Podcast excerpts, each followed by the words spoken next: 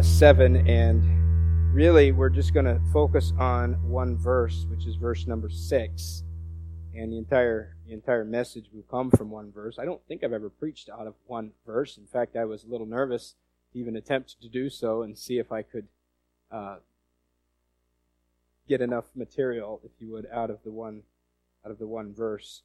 Uh, but we wanted to read the first five verses before that because it does play a part in the understanding of verse number six. If you were here last week, you remember uh, our, our look at the first five verses and the warnings about judgment. You see in your notes there in the bulletin, there's a picture of a man. His name is Samuel Zwemer. Samuel Zwemer was born in 1867 to an immigrant uh, couple in Vriesland, Michigan. He became a Christian as a boy, and after graduating from Hope College, he enrolled in New Brunswick Seminary to prepare for the ministry. He felt a strong burden to share the gospel to a needy people on a, on a needy mission field and had a dream to start a new work of his own. He met a friend at seminary, and together they decided that they would go to uh, as missionaries to Arabia because it seemed as the heart of Islam to be the most difficult mission field. No mission board, however, would take them on. They couldn't get anyone to sponsor them because it did seem like an impossible venture. In fact, Samuel was told that it was foolish to want to go to such a fanatical people. So because they couldn't find any support or backing, they decided to start their own mission board which they named the Arabian Mission. Zwemer is remembered for saying, If God calls you and no board will send you, bore a hole through the board and go anyway. Zwemer and his partner James Cantine just traveled across America raising support. And by June of 1890, at the age of 23, Zwemer left America to be a missionary to the Muslim people throughout Arabia. After six years on the field, he met a missionary nurse named Amy Wilkes whom he served with and eventually married. Together, the Zwemer family ministered to the Muslim people in countries such as Lebanon, Egypt, Iraq, Bahrain. His strong desire to bring Christ to the Muslim world would lead him to countries across North and South Africa and as far away as Indonesia and China. For all his efforts, he is remembered affectionately as the apostle to Islam. As you might expect, though, as a missionary to Muslim people, this ministry was not uh, without its difficulties and hardships. A few of them were the loss of his brother Peter, who had come to serve alongside him and died on the mission field. Then his two daughters, I think ages seven and four, both died of dysentery within a week of each other. But for over 70 years, Samuel Zwemer gave his life to serve a people who were steeped in religion but very far from God. And he influenced many more people to bring the gospel even to the toughest places on earth. And in one of his final addresses, uh, he wrote these words The world of Islam is a challenge to faith and hope and love. Doors once closed are nailed open. Now is the time for advance. The cloud of witnesses and the old guard are calling you. Come over and help us. Now, in our passage today, we find that Jesus has shifted uh, from our relationship with fellow believers to a very entirely different group of people. In fact, uh, it would seem that this new group is very far from the Christian family and the Christian community, and to call these people difficult would be uh, quite the understatement. Jesus uses two very striking terms here to describe them to us. Now, as we would read them and understand them today, these are not affectionate terms, nor are they complimentary, nor are they well appreciated if someone called you a dog. Now, if in the Bible it had been spelled D A W G, it might be received as a little bit more uh, of a compliment, but uh, that's not how they spoke in Bible times. What is up, thou dog? You know, they didn't they didn't do that. But uh, you didn't get my joke, so I'm going to move on. Uh, this is uh, these labels of dog and pig are not complimentary, they're not appreciated, they are insulting to say the very least. But in order for us to understand this very simple instruction, this very clear instruction that Jesus uh, gives us, we need to get a clear picture of what he meant by these terms and the people that he intended uh, to describe with them. So, by way of these six statements that you see in your bulletin, I want to try to explain his teaching. So, we'll just move progressively through them, and hopefully, they will help you to see uh, what he means. Number one, we must not give holy things to dogs or throw our pearls to pigs. Now, this command seems pretty clear, right? Don't don't give dogs the holy things, and don't throw pearls to the swine. This is essentially the other end of Jesus' command in, uh, in the first five verses, which deal with being too quick to judge. If you remember from last week, or if you're familiar with the first five verses, uh, the idea here is before you judge, remember, you will be judged uh, to the same degree and to the same measure that you judge other people. Before you judge, examine your own life and address your own issues. And then and only then, when your own eye is clear of beams and logs and specks and splinters, then you may help your brother with his problem. But verse 6 deals with the problem of not judging at all. Grant Osborne wrote the problem, described it as moving from severe censoring, the first five verses, to lax sharing. So, statement number two is that we need to recognize what is holy and what are our pearls. What does it mean to be holy? It's a word that we use a lot. It's a word that we've heard over and over. It's, it's, it's scattered throughout the scriptures. But what makes something holy? What does it mean to be holy? Very, very simply put, something is holy when it is dedicated to the service of God. Throughout the scripture, as I said, we find many things are described as holy. For instance, in Exodus 20, remember the Sabbath day to keep it holy. The Sabbath is a holy time uh, the sacrificial meats in Exodus 29. Anything that was, that was put on the altar of God to be sacrificed was made holy. Uh, in Exodus 26, the, temp, the tabernacle and then uh, later on the temple uh, was comprised of two places that were considered holy, the holy place and the most holy place. In Isaiah 52, he described Jerusalem as the holy city. Paul uh, describes uh, God's law as holy in Romans chapter 7. God himself is said to be a holy God in Psalm 99. Christ Jesus is referred to as the Holy One of God in Mark 1. God's name is holy in Psalm 33, and God's people are holy according to Leviticus 11 as well as 1 Peter chapter 2. So then, to give something that is holy to a dog means to give something that has been dedicated to God to someone or something that is unworthy or unholy. It is to profane that which is holy. In other words, it is to treat what is holy as unholy. You follow? According to Exodus 29 37, as I mentioned, anything that touched the altar of God was holy. I think I put this one in your bulletin so you could look at it later on. We won't turn there, but I want to describe to you what, what God talks about here and then in Leviticus 22. Only the priest was allowed to eat the meat that was sacrificed to God.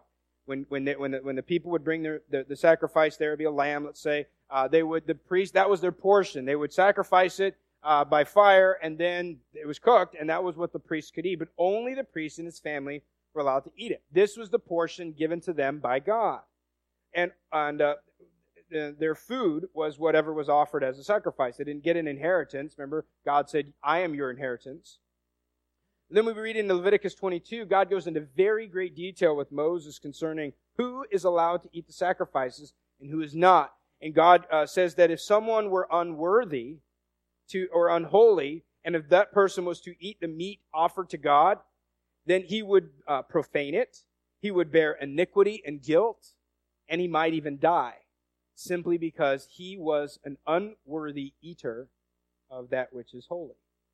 Imagine the scene, how disrespectful it would be for a priest to offer the sacrifices for a family or for the whole nation. The sacrifice has gone through all of its steps and it's finally finished. And at the very end, he pulls out the knife and cuts off a little hunk of the meat and tosses it to his dog. How disrespectful that would be to treat something as so holy as just a scrap of meat to be given to the dog. This is not just like any other kind of meat. This is holy now. This is special meat. This is symbolic of the sacrifice that Jesus would pay for our sin once and for all. It's the privilege of the priests to eat the meat that is sacrificed to God. It's not theirs to decide who gets it and who doesn't. God decided that. And so for a priest to take something holy unto God and cast it to a dog would be to disrespect and to dishonor both his office and God himself. People have uh, long debated what Jesus means in verse number six by what the holy things are. What, what exactly are is that which is holy that we should not give to God? And honestly, I'm not completely sure of everything that it entails. Some people would suggest that Jesus was referring to the gospel here. And I can't argue with that because I'd agree that the gospel is holy and should be treated as such. Paul describes the gospel in 2 Corinthians 4 as a treasure we carry around in jars of clay. And that those who do not believe are blinded so that they cannot see the light of the gospel of the glory of Christ.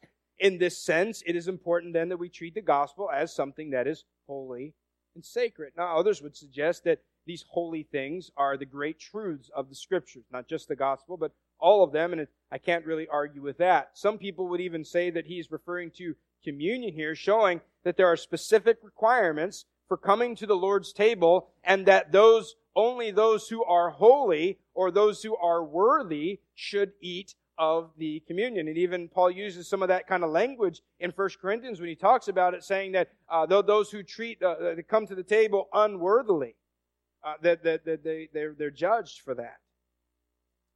But one thing we can be sure is what Jesus said here. We must not give what is holy, whatever that may be, we must not give it to dogs.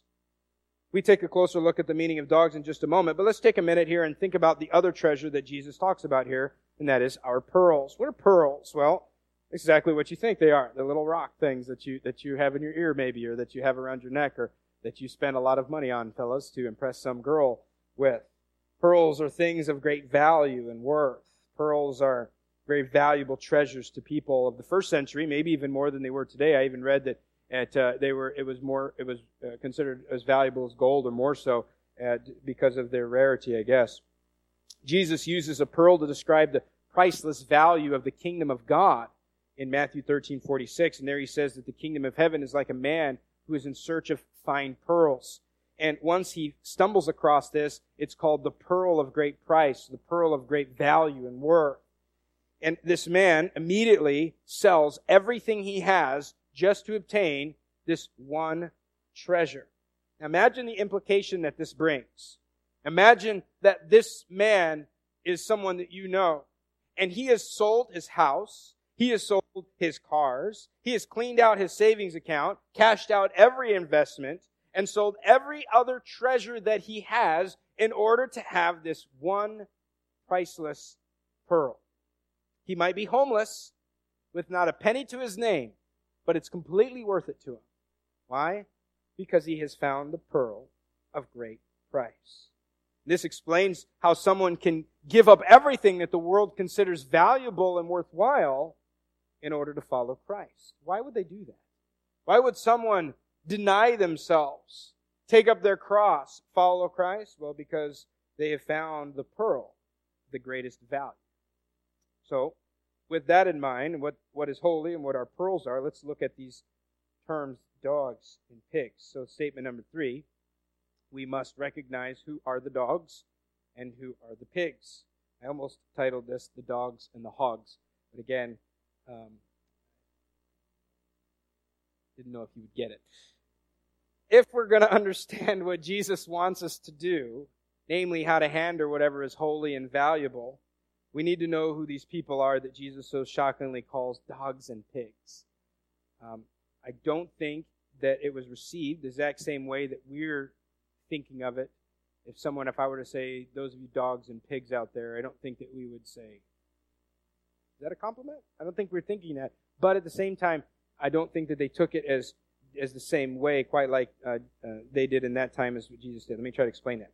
First of all, whenever the Bible refers to a dog, it's generally not referring to a pet. These are wild dogs. These are scavengers that wandered through the city, roaming the countryside looking for food. Jews considered dogs to be unclean animals, so these dogs are not domesticated pets, but more wild and unclean things. If you remember the story of Lazarus, it was the dogs that came and licked his sores in Luke 16. Back in Exodus 22, the Bible says that whenever food was considered unfit for God's people, they were to throw it to the dogs because it was not worthy for them. They were to give it to the dogs because dogs could eat unclean things, but God's people could not. Throughout the Old Testament, it was considered a sign of God's judgment to be eaten by a dog because they were unclean and whatever they ate was considered unholy. You can read 1 Kings 21, the story of Ahab and Jezebel and how they met their end was by being eaten by a dog uh, to show God's judgment on their life. When a Canaanite woman came to Jesus in Matthew 15 looking for help for her daughter, Jesus reminded her of the tradition that it was not right to give the children's food to the dogs. And he wasn't insulting her by saying this. He was just telling her that he had come for the lost sheep of Israel. And she was a Gentile, being from Canaan. And Jesus' ministry was first focused on the Jews. The Gentile ministry would come later through the works of men like Peter and Paul. We know that the woman understood this because her answer was, but even the dogs eat the crumbs that fall from the master's table. And when she said this, Jesus commended her for her faith and gave her the miracle that she needed. He healed her daughter. But what Jesus was saying here is that it is not right to give what is holy to the dogs because it is not for them. It's for the children. It's for the children of the house. Dogs don't appreciate the fine foods. They're just as happy with a rotting corpse as they are with a prime cut of meat. If you have a dog you get an idea of what I'm talking about. Jesus wasn't saying here that Jews are better than the Canaanites or better than any other people.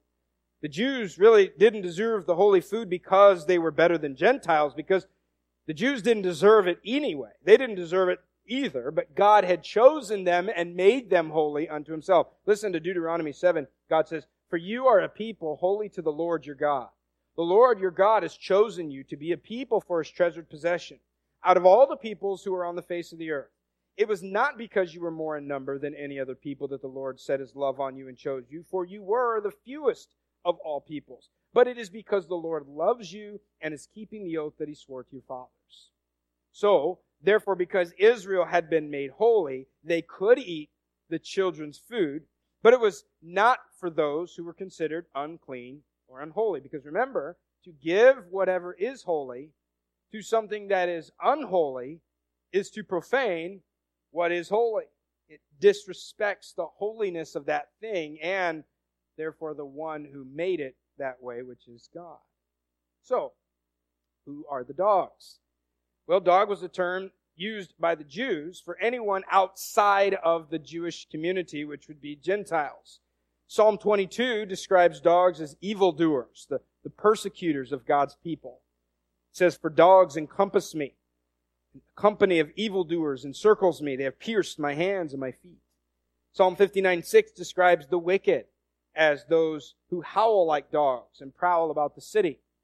In Philippians 3 2, even Paul calls the enemies of Christianity, the Judaizers, he calls them dogs because they are people who are trying to pull others back under the law for salvation. Who are the pigs then? Well, pigs were also considered unclean animals. A couple of verses here. Le- Leviticus 11:7 says, "In the pig, because it is it's, it parts the hoof and is cloven footed, but does not chew the cud, is unclean to you. You shall not eat any of their flesh, and you shall not touch their carcasses. They are unclean to you." Second Peter 22, 22, Peter describes Peter uh, Peter describes pigs as being filthy in nature, and he says, "What the true proverb says has happened to them: the dog returns to his own vomit, and the sow, after washing herself, returns to wallow in the mire. I don't think it takes a Bible degree to get that pigs are dirty and uncivilized. Remember when the prodigal son wasted his inheritance and found himself in the pig pen feeding the swine. That was meant to describe and illustrate that he had reached the very bottom. He had sunk to the lowest depths of his life. Things could get no worse because he was really lower than the pigs. He was lower than the lowest of the earth. Pigs don't appreciate or care for the finer things in life. Proverbs uses a pig to describe how useless and empty physical beauty is when it lacks discretion. It says that the beauty of a woman that has no discretion is just as wasted as if one put a gold ring in a pig's snout. Proverbs 11:22. Now, seeing something like this would not cause us to think how much better the pig looks now, or marvel at the tremendous opportunity the pig now has to better himself. We would all wonder why such a valuable jewel was wasted on a pig. I know some of you have pigs. You don't take out your grandmother's jewelry and put it on the pig to try to dress it up a little bit because it's a waste. Pigs don't appreciate that. Pigs don't care about those things because they can't appreciate them. Pigs don't care if they have wall to wall carpet or a muddy dirt floor. They're not concerned about cleanliness or how tidy their environment is, much like uh, God's other creatures that are constantly cleaning themselves. Pigs, not so much. They're not picky eaters, and like a dog, leftovers and slop are just as appreciated as five star cuisine. Now remember, God's ban on pigs for Israel was because Israel was made holy unto him. And God wanted his people to be different from the rest of the nations. God's people were to be separate from that which was unclean. And so, when Jesus speaks of dogs and pigs, he means those from whom his followers should be different. Dogs are unworthy of receiving that which is holy, and pigs are un- un- unable to appreciate what is precious and valuable. And it's for this reason that Jesus says we are not to give what is holy to the dogs or what is precious to the pigs. Now, not only does Jesus for, forbid us from this practice, but he also warns us of the dangers involved. We see statement number four. We profane, this is a long one, we profane what is holy when we give it to dogs. We waste what is precious when we offer it to pigs and invite personal attack when we indiscriminately give to them. Notice how the dogs and the pigs respond in this verse here at the end of verse number six. Lest they trample them under their feet and turn again and rend you. Jesus said they'll trample over the pearls we throw to them, disregard the gift, and attack the giver. Now, this makes me wonder here if Jesus isn't referring specifically to food here because we both know dogs and pigs are not very selective with what they're going to eat. Our dog Nacho loves to help clean the dirty dishes in the dishwasher, and he has no five second rule about anything he finds on the ground. He's going after it. He also uses every open toilet as his personal water fountain. He's not selective. He doesn't care because he's a dog. And I don't know of any pig that turns his nose up at whatever slop you dump in front of it.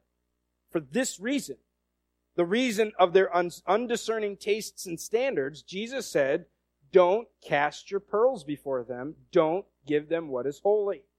They won't appreciate it. And by giving what is holy to them, we are either saying, it's not good enough for me, but it's fit for the dog. Or we're saying, if it's good enough for me, it's good for the pig too. Good enough for everybody, making no distinction between ourselves and a pig or a dog. But something isn't made holy because we enjoy it. It is made holy because God made it so. And we, who are made clean and holy, are able to receive it by God's grace. It is because dogs and pigs are unholy that they cannot have what is holy and precious. Jesus is certain and clear about what we are to do with what is holy, and he's clear about how we should handle our pearls. But he also told us very, very shortly to go into all the world, highways and hedges alike, and bring the good news of the gospel to every creature. And that's everybody. Here is a, is a, is a potential problem. Here's where we can be confused if we're not careful. Because throughout Jesus' earthly ministry, we see him not isolating himself from those who are unclean and considered unholy. We see Jesus, uh, the same Jesus who said, do not cast your pearls before swine. We see him also being criticized for eating with sinners, for being the friend of sinners. He spent time with the outcasts. He loved those who were rejected by his society. And the Pharisees and religious leaders of his day couldn't understand how he could lower himself to be with them or let, uh, to, or let them be around him. If he is supposed to be this great person, why would he fellowship with such horrible people. But just as we saw in the first five verses, if we're not careful, we too can be unfair and too quick to judge who are the pigs and who are the dogs and who is undeserving of our holy and precious treasures. We can either judge too quickly and too harshly, as the first five verses teach us, or not judge at all, make no distinction at all, as verse number six warns. And Jesus wants us to avoid both. How do we do that? Well, that leads us to statement number five. Dogs and pigs must prove themselves unworthy of our pearls and what is holy. This means that we must not withhold our treasure while we try to determine who is worthy of it. It doesn't seem to be our job to determine who the dogs and pigs are. Like the sower, remember the sower in Jesus' parable? He didn't walk around and inspect the good ground before he scattered the seed. He scattered the seed on all the ground, rocky, thorny, hardened, and good, and let it do its thing. We can only know what soil is the good soil by seeing what it does with the seed. Likewise, we can only determine who is a pig and who is a dog by what they do with what we offer.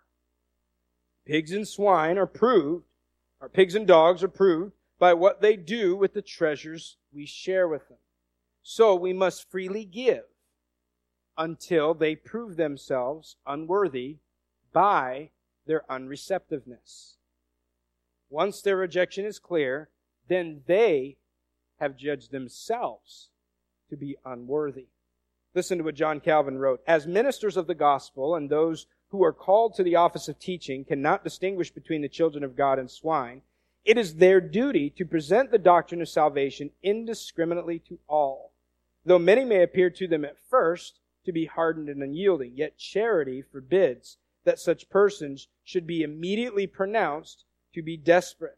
It ought to be understood that dogs and swine are names given not to every kind of debauched men or to those who are destitute of the fear of God and of true godliness, but to those who by clear evidences have manifested a hardened contempt of God so that their disease appears to be incurable. And we don't withhold from them because they are better than we are. We don't determine who is worthy because we can't know that. We only ourselves we're worthy because God made us that way. How will we know then whom God has made worthy to receive until we share with them? So this leads us to the final statement. We must have discernment. We must have discernment. This is important because though we are supposed to freely give what we have freely received, we must also have discernment regarding what we share and to whom we share it. Take, for instance, our command to share the gospel. It is not our job to decide who gets to hear it and who doesn't hear it. Samuel Zwemer took the gospel to the world of Islam and spent his life encouraging others to do the same, and it wasn't an easy task. And many would say it wasn't even a successful task. His history tells us that he had less than a dozen converts throughout his entire ministry. Yet, he continued to share and shine the light of Christ on people, most of whom were unreceptive. So, how do we know who to talk to? How much should we share? And how long do we share with getting no response? And uh, how do we know when to walk away?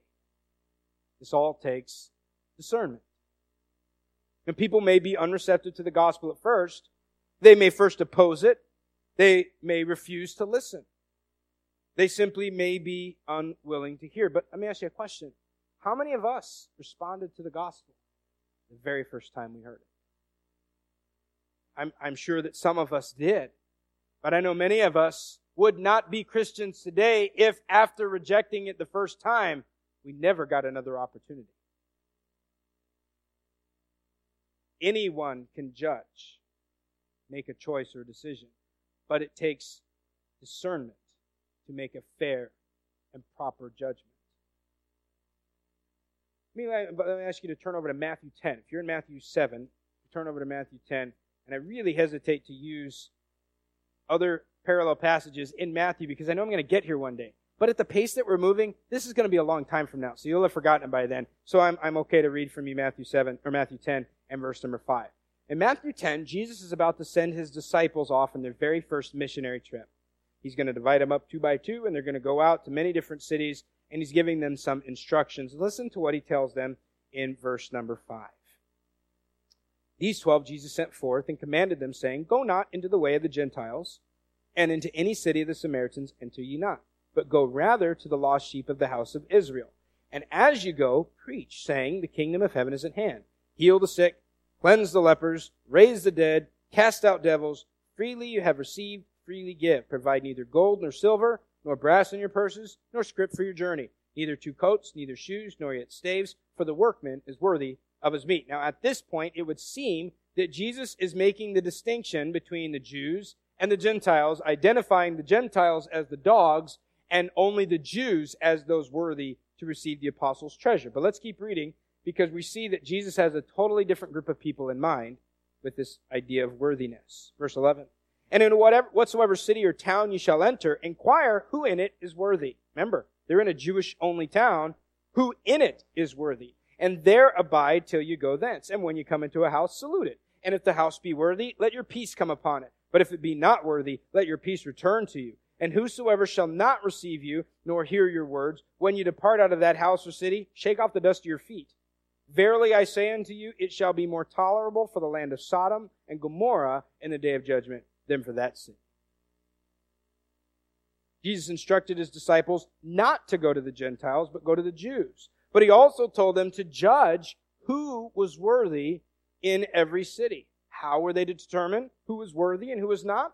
Verse 14 said that if people would not receive them or listen to them, they were to shake off the dust of their feet as they left. This was, in fact, a judgment pronounced on those people or that town who rejected them. Jesus was teaching his disciples not to waste time trying to convince people who didn't want to be convinced. They were not there to fight and argue about the finer points of the gospel. Doing so would invite the misuse of their gift and invite an attack on the giver. They were on a mission to find the lost sheep of Israel who would hear the message, who would believe, repent, and turn to Christ. Now we see this practiced uh, elsewhere throughout the New Testament. During Paul's missionary journeys, he initially brought the, the gospel to the Jews wherever he went. In every city and town he went, he always started in the synagogue with the Jews. But when they would reject it, he would turn to the Gentiles. In Antioch, when Jews were found unreceptive to their message, Acts 13:46 says Paul and Barnabas spoke out boldly saying, "It was necessary that the word of God be spoken first to you. Since you thrust it aside and judge yourselves unworthy of eternal life, behold, we are turning to the Gentiles." Verse 50 says, "But but the Jews incited the devout women of high standing and leading men of the city stirred up persecution against Paul and Barnabas, and drove them out of their district. What did Paul and Barnabas do? Verse 51 They shook off the dust of their feet against them and went to Iconium. They did exactly what Jesus taught. It happened again in Macedonia when the Jews there opposed and ridiculed Paul preaching in their synagogue. It says he shook out his garments and said to them, Your blood be on your own heads. I am innocent. From now on, I will go to the Gentiles. And if you read the rest of the story, Paul walks right out of the church, goes next door to the man uh, to the house of a man named Titus, and he spent the next 18 months there starting a church right next door to the synagogue that had cast him out. Paul was not going to waste his time with people who did not want to hear. And in each situation, the Jews were given the opportunity to hear the gospel and receive it. And when it became clear that they would not listen, and when they fought against it, Paul and the other missionaries switched their focus to other people who would listen. And effectively, these unreceptive people revealed themselves to be unworthy to receive that which is holy. They judged themselves by not appreciating or valuing the rich treasures that Paul and the others presented to them. Now, Jesus said that we should not give what is holy to dogs or throw our pearls out to pigs. That's really what the whole verse tells us. If the main thought from verses 1 through 5 was do not judge, lest you be judged, or be careful when you judge, verse 6 teaches us why we must judge. We are called to preach the gospel throughout the world. But we are not called to force feed it. We must have discernment. We must be led by God's Spirit. We must be fair and humble in our judgment of other people. We must handle our treasures wisely, and when people prove to be resistant and unreceptive, we must learn when to withhold. There are people who simply do not appreciate what we offer. They will not accept it. They will reject it. They will walk all over it. They will respond with an attack instead of appreciation. And it's difficult to understand how they could refuse such wonderful things, isn't it? From my perspective, I wonder why can't they appreciate these priceless treasures that I have? That I'm trying to share with them. We, as God's people, can understand what Jeremiah meant when he said, Your words were found and I ate them. Your words became to me a joy and the delight of my heart, for I'm called by your name, O Lord. But some people taste what we cast before them and they don't care for it. Reject it. Paul explains it's because the preaching of the cross is foolishness to them who are perishing. And to us, the greatest treasure is the discovery that Christ Jesus came into the world to save sinners, and that he calls sinners to find salvation in him alone. And it is our pearl of great price because we realize that we were called and we have experienced the great and precious things of God. So, let us be faithful to share it with other, with other people. Let us be loving and wise in how we share it. And when people do not appreciate and reject what we hold so dearly, may we have the discernment to know how to proceed. May we run to our Father and seek His, and seek His direction. May we not force our holy treasures on those who are unwilling or unable to receive them. May we trust in the God who made us worthy to work in the hearts and lives of others and use us to bring them to himself, making them worthy to partake of that which we have found so wonderful, so precious. Would you pray with me?